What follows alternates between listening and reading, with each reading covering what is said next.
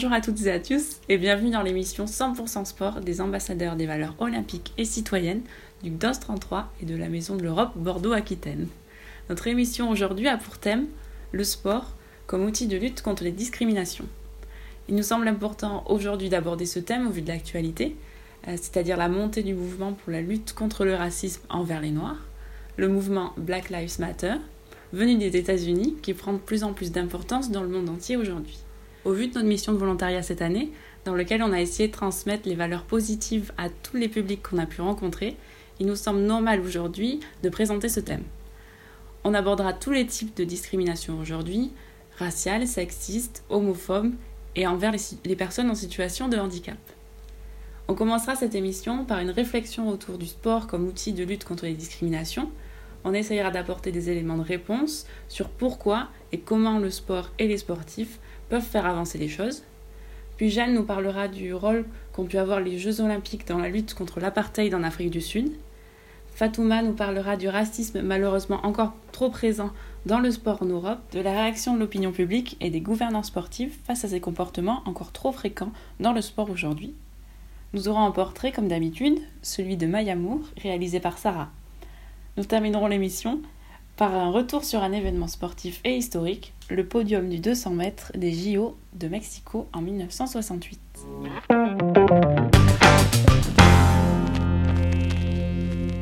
Le sport est-il un reflet de la société? C'est une question qui peut sembler très philosophique. On va pas passer beaucoup de temps là-dessus, mais je pense que c'est important de partir de là parce que dans notre émission aujourd'hui, on va partir du principe que oui, le sport est le reflet de la société, qu'il est à la fois influencé par les événements qui s'y passent, mais aussi le sport lui-même influence les comportements et certains événements qui construisent la société. Je m'appuie sur les mots de Thierry Terré, délégué ministériel aux Jeux olympiques paralympiques 2024. Il affirme Le sport moderne, qui a vu le jour dans les écoles de l'élite anglaise au milieu du XIXe siècle, occupe une place centrale dans notre société. Cela en fait un excellent miroir de son fonctionnement, de son idéologie, de ses valeurs, de ses choix en matière politique publique, de ses faiblesses, de ses dérives. Donc le sport serait donc le reflet de notre société, autant dans ses aspects positifs que négatifs. Ce serait un peu hypocrite d'affirmer que le sport euh, n'est que positivité, joie et bonheur. Mais euh, j'aime à penser, et je pense que tous les amoureux du sport seront d'accord pour dire que le sport est un lieu d'apprentissage de valeurs positives, d'intégration et de rassemblement. Et pourquoi peut-on considérer le sport comme un outil de lutte contre les discriminations? Alors le sport est aujourd'hui au centre de la culture du monde. Il est présent dans tous les domaines, évidemment le sien, domaine sportif, euh, mais aussi le domaine euh, politique, financier, culturel et social. Le sport, c'est aussi un spectacle euh, qu'on regarde, auquel euh, les gens s'intéressent. Donc, euh, sa très large médiatisation permet aussi d'expliquer pourquoi le sport peut être un outil de lutte contre les discriminations. Et de quelle manière le sport peut-il aider? Alors, euh, pour le sport de haut niveau, par exemple, les athlètes sont souvent vus comme des exemples à suivre et la majorité se comporte comme des exemples. Euh, ils ont des moyens de communication aujourd'hui beaucoup plus faciles avec les réseaux sociaux par exemple et touchent un, un, un public encore plus large. Le sport a une très grande valeur éducative. Les valeurs du sport seront entraide et cohésion par exemple. Euh, les trois valeurs importantes prônées par l'olympisme sont l'amitié, le respect et l'excellence. Toutes ces qualités peuvent être transposées dans le monde réel, dans le monde de tous les jours. Le sport est aussi très souvent utilisé comme un moyen d'intégration. Euh, par exemple, dans les quartiers populaires en France, dans les années 80-90, l'État se rend compte de l'importance du sport dans ces quartiers, dit à, à problème. Et je vous renvoie à l'article de Michel Cobel, L'intégration par le sport, une croyance durable, dans lequel l'auteur insiste notamment sur la professionnalisation et donc la meilleure formation des encadrants sportifs dans ces quartiers. Et des challenges sont-ils encore présents aujourd'hui dans le sport en France? Oui, bien entendu. On entend beaucoup parler de racisme dans les stades, mais aussi de l'homophobie dans le sport, par exemple. Euh, c'est très difficile aujourd'hui pour un athlète de parler ouvertement de son homosexualité. Dans le football, par exemple, qui reste un univers très stéréotypé, euh, masculinité primaire, c'est très compliqué d'en parler. Aujourd'hui, l'ancien footballeur Olivier Rouillet parle euh, ouvertement de son homosexualité et milite pour libérer la parole et détruire les clichés. Il affirme dans une interview donnée au journal Le Parisien en avril 2019 Je suis persuadé que les footballeurs ont peur. Quand tu vois la haine sur les réseaux sociaux, il y a des idées reçues. J'entends des joueurs dire qu'ils ne pourraient pas prendre une douche euh, près d'un coéquipier s'ils s'apprenaient qu'il était gay. C'est de la bêtise. Donc il existe aussi des formes de discrimination dans le sport qui sont beaucoup moins visibles et euh, beaucoup plus discrètes. Par exemple, euh, une des, un des exemples les plus flagrants, c'est l'accès difficile au sport pour les personnes en situation de handicap. Souvent, les, les infrastructures ne sont pas adaptées et euh, l'encadrement n'est pas toujours formé pour accueillir ces genres de public.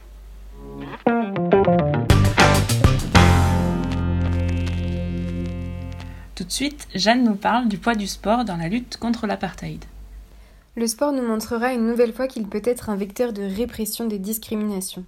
Cette fois, nous nous dirigeons vers l'Afrique du Sud et nous replongeons 70 ans en arrière. En effet, les Jeux olympiques ont fortement contribué à la lutte contre l'apartheid également. L'apartheid était un régime de ségrégation et de domination contre les Noirs par les Blancs établi en Afrique du Sud à partir de 1948. Ce régime a ensuite perduré jusqu'en 1991. Et à ce moment-là, aucun noir sud-africain, quelles que soient ses performances, ne pouvait alors appartenir à l'équipe olympique sud-africaine. À partir de cela, le Comité international olympique a entrepris des négociations afin que cesse cette politique incompatible avec sa charte qui condamne véritablement toute forme de discrimination. Les négociations n'ont débouché sur aucun résultat tangible malgré la violation évidente de la charte. Le CIO, le Comité international olympique, est accusé de ne pas faire suffisamment d'efforts contre l'apartheid. Par la suite, la décolonisation va venir modifier les rapports de force. En novembre 1962, une résolution de l'Assemblée générale des Nations unies condamne l'apartheid. Moins d'un an plus tard, en octobre 1963, sous la pression, le CIO retire l'invitation faite au Comité national sud-africain de participer aux Jeux olympiques de Tokyo car en effet aucun noir n'était autorisé à intégrer la délégation, et cela allait clairement à l'encontre des principes fondamentaux olympiques. L'exclusion est renouvelée pour Mexico quatre ans plus tard, car 41 pays ont menacé de boycotter les Jeux olympiques si l'Afrique du Sud, jugée immorale, y était présente. En 1970, le CIO décide d'exclure les représentants sud-africains du mouvement olympique. Au final, le CIO, stigmatisé par les autres pays africains et des pays comme l'Inde, a été en avance sur l'ONU qui a attendu 1974 pour suspendre la participation de l'Afrique du Sud. En 1976, 26 pays africains boycottent les Jeux de Montréal pour protester contre la présence, cette fois non pas de l'Afrique du Sud, mais de la Nouvelle-Zélande. La Nouvelle-Zélande avait en effet permis à son équipe de rugby de participer à des tournois en Afrique du Sud alors que l'effort international tentait d'endiguer le pays en refusant de participer à tout événement sportif. On se rend bien compte à ce moment-là que l'étau se resserre autour de l'apartheid et qu'aucune exception n'est tolérée. Le boycott de l'Afrique du Sud a en fait commencé par l'action du CIO qui s'est étendue à tout le monde sportif. La Commission spéciale des Nations Unies contre l'apartheid a appelé à boycotter les rencontres sportives contre l'Afrique du Sud. À partir de 1969, les tournées internationales de l'équipe de rugby sud-africaine sont émaillées d'incidents et de protestations. La FIFA appelle également au boycott en 1976 et l'année suivante, les États blancs, membres du Commonwealth, signent un accord décourageant la compétition avec les équipes sportives sud-africaines. De son côté, la Commission spéciale des Nations Unies élabore une convention internationale contre l'apartheid qui sera signée par de nombreux pays. Pour échapper aux critiques et alors que les sanctions s'accentuent dans le domaine politique et économique, le CIO rédige en 1988 un document intitulé L'Olympisme contre l'apartheid. Il appelle à l'isolement total du sport ségrégationniste. L'apartheid est finalement démantelé deux ans plus tard. Devenue multiraciale, l'Afrique du Sud participe aux Jeux olympiques de Barcelone, et lors de la cérémonie d'ouverture, cette délégation est la plus applaudie en 1992. C'est à partir du sport et de l'action du CIO que le mouvement anti-apartheid s'est ensuite étendu à des domaines plus vitaux, notamment économiques et stratégiques. Le sport a aidé à ouvrir le débat sur l'apartheid en touchant un large public et donc en permettant l'information et la mobilisation.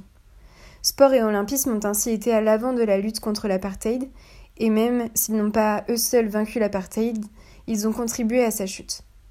Le sport a été un levier géopolitique intéressant parce que médiatiquement important. Nelson Mandela va même déclarer Pendant toutes les années où j'étais en détention, je suivais de près toutes les campagnes menées à travers le monde contre l'ignoble politique de l'apartheid. Le plus entreprenant de ces mouvements, et qui a contribué pour une part essentielle à l'abolition de l'apartheid, est sans doute le mouvement olympique. Nelson Mandela a aussi annoncé sa croyance dans la pratique sportive. Le sport a le pouvoir de changer le monde, il a le pouvoir d'inspirer, il a le pouvoir d'unir les gens. Il s'adresse aux jeunes dans un langage qu'ils comprennent. Le sport peut créer de l'espoir là où autrefois il n'y avait que du désespoir. Il est plus puissant que le gouvernement pour faire tomber les barrières raciales. Par la suite, en Afrique du Sud, Nelson Mandela est élu président. Il se servira du sport comme un véritable outil de cohésion et de rassemblement. Il se servira par exemple du rugby comme vecteur de réconciliation nationale, encourageant les Noirs à soutenir les Springboks lors de la Coupe du Monde de 1995 qu'ils remporteront à domicile.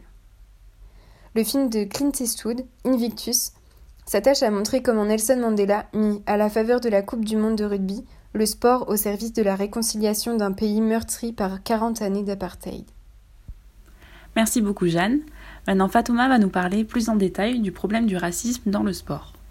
Tiger Woods, LeBron James, Serena Williams, Danny Alves, Blaise Matuidi, Paul Pogba ou encore Mario Balotelli sont des victimes du racisme dans le sport de haut niveau. Ils sont néanmoins que la partie visible de l'iceberg. Entre insultes, crachats, moqueries, lancers de bananes ou d'objets, caricatures ou encore menaces de mort, les joueurs racisés sont la preuve que le sport entretient des rapports complexes avec le racisme.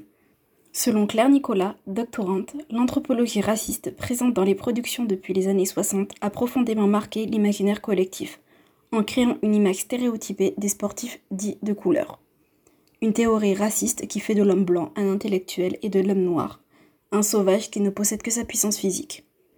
Une étude récente commissionnée par l'UNESCO intitulée Couleur, quelle couleur? démontre quatre types de racisme en lien avec le sport.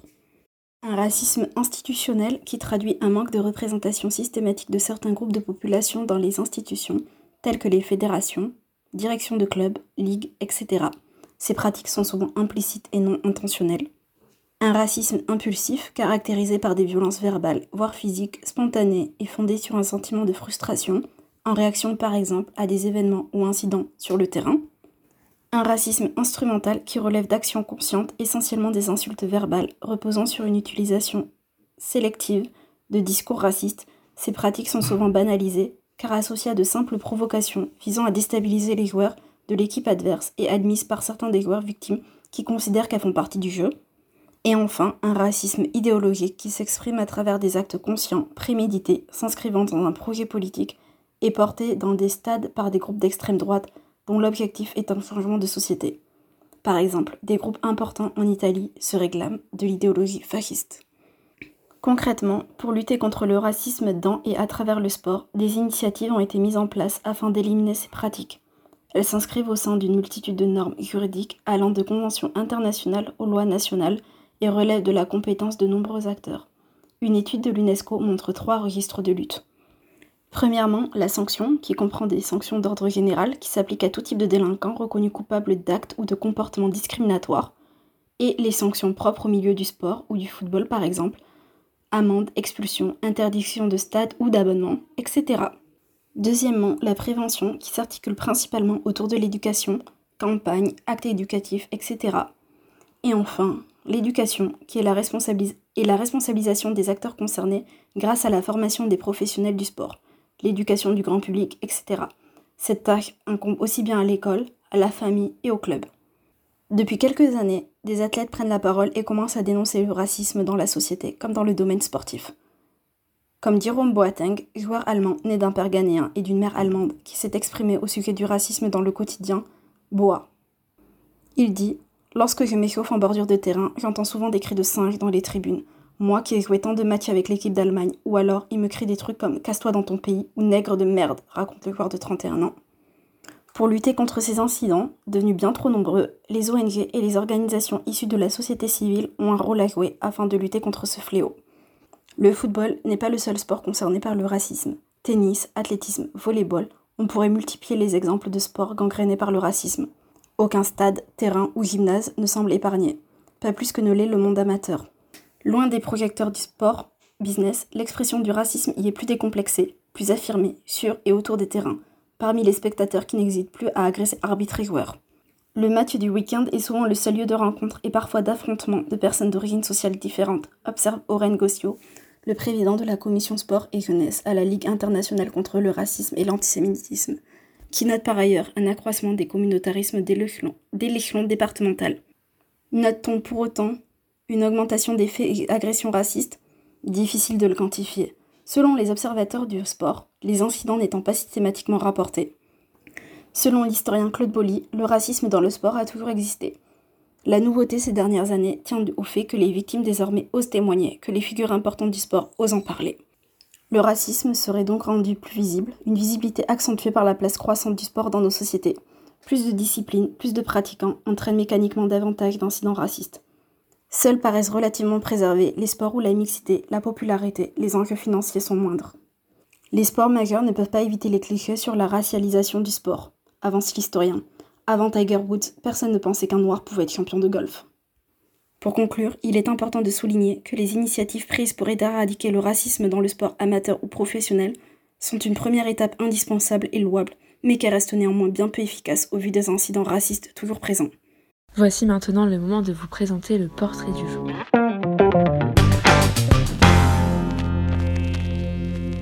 Maya Moore est une basketteuse américaine reconnue, elle fait partie des meilleures joueuses du pays. Elle a remporté 4 victoires à la WNBA, qui est la compétition nationale de basket féminin aux États-Unis, avec son équipe les Lynx du Minnesota. Elle remporte aussi deux titres de championne olympique aux côtés de l'équipe nationale américaine en 2012 à Londres et en 2016 à Rio. Mais ce n'est pas pour ses prouesses sportives que nous avons choisi cette joueuse aujourd'hui, mais pour son engagement pour la lutte contre les discriminations. Cela fait maintenant deux ans qu'elle a annoncé une pause dans sa carrière sportive, un temps loin des championnats et de la popularité qu'elle connaissait. Sa raison? S'engager pour un traitement plus juste des minorités par la justice américaine. Elle dénonce et se bat notamment contre la récurrence des violences policières aggravées à l'encontre des Afro-Américains. Et c'est la répétition de ces violences qui l'a convaincue à aller plus loin et à s'engager réellement. Elle a même expliqué dans une interview pour le Los Angeles Times que Colin Kaepernick avait dit que le changement commençait avec nous, donc les sportifs, et ça lui a donné le courage d'élever sa voix. Cette même année, donc en 2016, elle et ses coéquipières ont porté un t-shirt noir sur leur maillot lors d'un match national. On pouvait y lire les inscriptions devant Le changement commence par la justice américaine et sa responsabilité, et au dos Black Lives Matter. Son engagement continue et en 2018, elle participe aux côtés du basketteur Jerry Stackhouse au projet de sensibilisation Win with Justice qui a pour but de montrer l'inégalité du système judiciaire et de contribuer à sa réforme. Revenons maintenant sur la pause soudaine dans la carrière de cette sportive. Elle a quitté les terrains de basket pour rejoindre la Cour de justice et se consacrer à une affaire datant de 1998. Jonathan Irons avait été condamné à 50 ans de prison pour cambriolage et agression avec une arme à feu. Il avait été jugé coupable malgré l'absence d'empreintes digitales, de preuves ADN ou même de témoins prouvant sa présence sur les lieux du crime. Jonathan Irons n'avait alors que 16 ans, mais il a été jugé en tant qu'adulte dans cette affaire. Convaincu de son innocence, Maya Moore met tout en œuvre pour médiatiser cette affaire et faire éclater la vérité. Vous vous demanderez sûrement pourquoi cette affaire en particulier, Maya a grandi à Jefferson City, là où Jonathan Irons est incarcéré, et elle a appris à le connaître au fil des années. Elle partage lors d'un interview avec le New York Times qu'elle avait pour habitude de l'appeler avant ses matchs. Il lui arrivait aussi de lui envoyer des livres ou de lui rendre visite et de jouer aux échecs avec lui. Tous les deux sont devenus très proches et affirment avoir une relation semblable à celle d'un frère et d'une sœur. Rouvrir cette affaire s'est avéré plus compliqué que prévu, car il n'y avait pas de notes d'interrogatoire ni d'enregistrement. Jonathan Irons avait été interrogé sans avocat ni responsable légal malgré ses 16 ans. Le seul officier de police présent lors de son interrogatoire était décédé et ne pouvait donc pas être réinterrogé. C'étaient les mots de la justice contre ceux de Jonathan Irons. Il déclare simplement avoir été au mauvais endroit au mauvais moment. Le travail de Maya Moore a porté ses fruits puisqu'en mars dernier, le juge Daniel Green annule la peine du prisonnier donnant des preuves non mentionnées par le procureur lors du procès initial. Une nouvelle de courte durée car neuf jours plus tard, le procureur du Missouri fait appel de la décision. Mais rien n'est encore perdu car une nouvelle décision devrait être rendue en août prochain. Mayamour devra donc reprendre sa casquette de justicière avant de pouvoir revêtir son maillot. Elle garde en tête son but de participer à la réforme du système de justice pénale en insistant sur le changement des méthodes de travail des procureurs. Finissons ce portrait sur quelques mots de cette joueuse engagée qui dit Mon identité ne se limite pas à être la meilleure joueuse de basket, ou même simplement d'être noire. Je suis une femme noire et cela m'appartient. J'essaie simplement de faire tout ce que je peux pour vivre une vie authentique et montrer la vérité aux gens. Et être authentique, c'est admettre quand je ne sais pas et admettre que j'aurais pu être meilleur et admettre que je veux être meilleur si je le peux.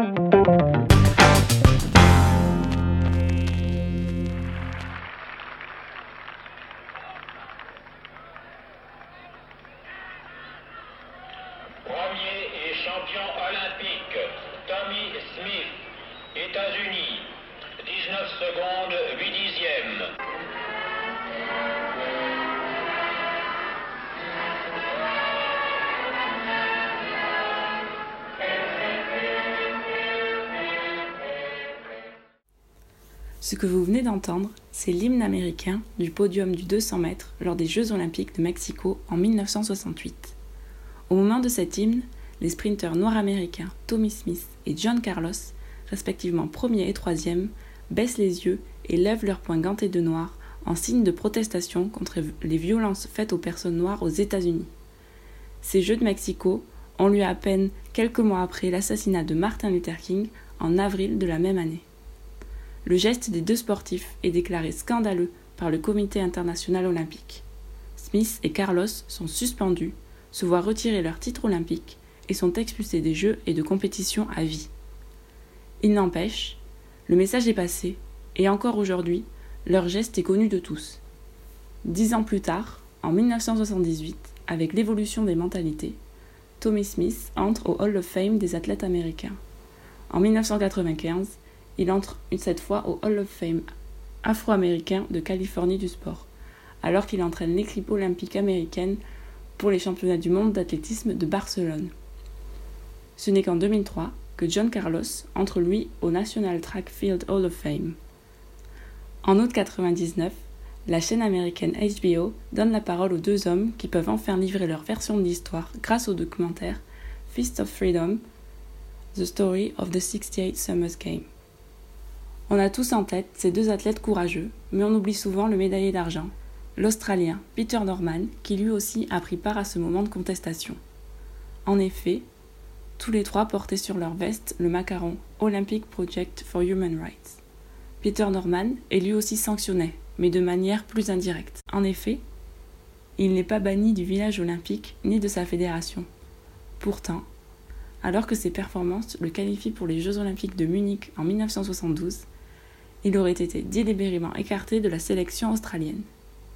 En 2006, il meurt d'une crise cardiaque et Tommy Smith et John Carlos se rendent à Melbourne pour son enterrement pour lui rendre un dernier hommage. Il porte son cercueil en signe de reconnaissance. L'un des deux Américains déclare que Peter Norman était le seul sportif blanc qui eut assez de cran qui leur permit de donner à leur geste sa portée iconique et emblématique. L'Australie lui présente des excuses officielles en 2012, soit six ans après sa mort. Il reçoit en 2018 l'Ordre du Mérite à titre posthume. Ces gestes restent comme des symboles de l'utilisation par les athlètes de la tribune olympique qui, grâce à la diffusion satellitaire mondiale et en direct, prend une nouvelle dimension médiatique au cours des années 1960. Les deux Américains sont dirigés au rang d'icônes de l'activisme et de la lutte pour les droits de l'homme. Leur geste est resté dans les mémoires. Ils ont été disqualifiés comme des champions olympiques. Ils sont rentrés dans l'histoire comme des champions pour la lutte des droits de l'homme.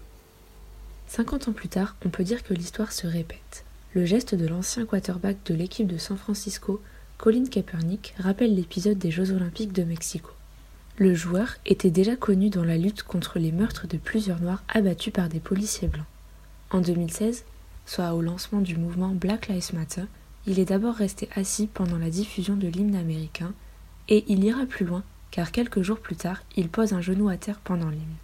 Il explique, et je cite, Je ne vais pas me lever pour ce drapeau et montrer de la fierté alors que des personnes de couleur sont opprimées. Tout comme nos trois héros de Mexico, il est banni du football américain et n'a jamais pu re-signer un contrat professionnel par la suite. Il devient le symbole du mouvement de protestation contre les violences policières à l'encontre des Noirs américains. Il est reconnu ambassadeur de la conscience par Amnesty International en 2018 et le secrétaire général de cette organisation le décrit comme un athlète désormais largement reconnu pour son militantisme car il refuse d'ignorer ou d'accepter la discrimination raciale. Lors de la remise de sa récompense, Colin Kaepernick déclare Je souhaite partager ce prix avec les innombrables citoyens de par le monde qui combattent les violations des droits humains commises par des policiers et dénoncent leur utilisation de la force excessive et répressive. L'ex-quarterback est soutenu par la marque Nike qui le met à l'honneur avec le slogan Crois en quelque chose, même si cela signifie tout sacrifier. C'est une façon détournée pour ce géant du sport de critiquer la politique de Trump, et après la sortie de ce slogan, plusieurs conservateurs ont lancé le hashtag Just Burn It contre le Just Do It emblématique de la marque et ils se sont filmés en train de brûler leur paire de chaussures Nike ou de découper le logo de leurs shorts ou chaussettes. Aujourd'hui, ces gestes remplis de symbolisme de Tony Smith, John Carlos et Colin Kaepernick sont repris dans les manifestations pour la lutte contre le racisme partout dans le monde. Merci beaucoup Sarah.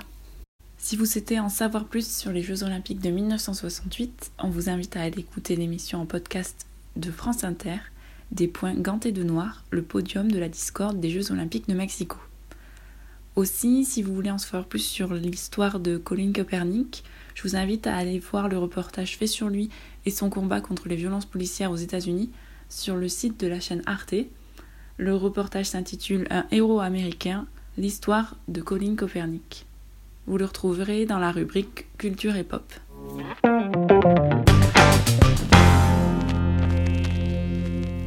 Notre émission touche à sa fin.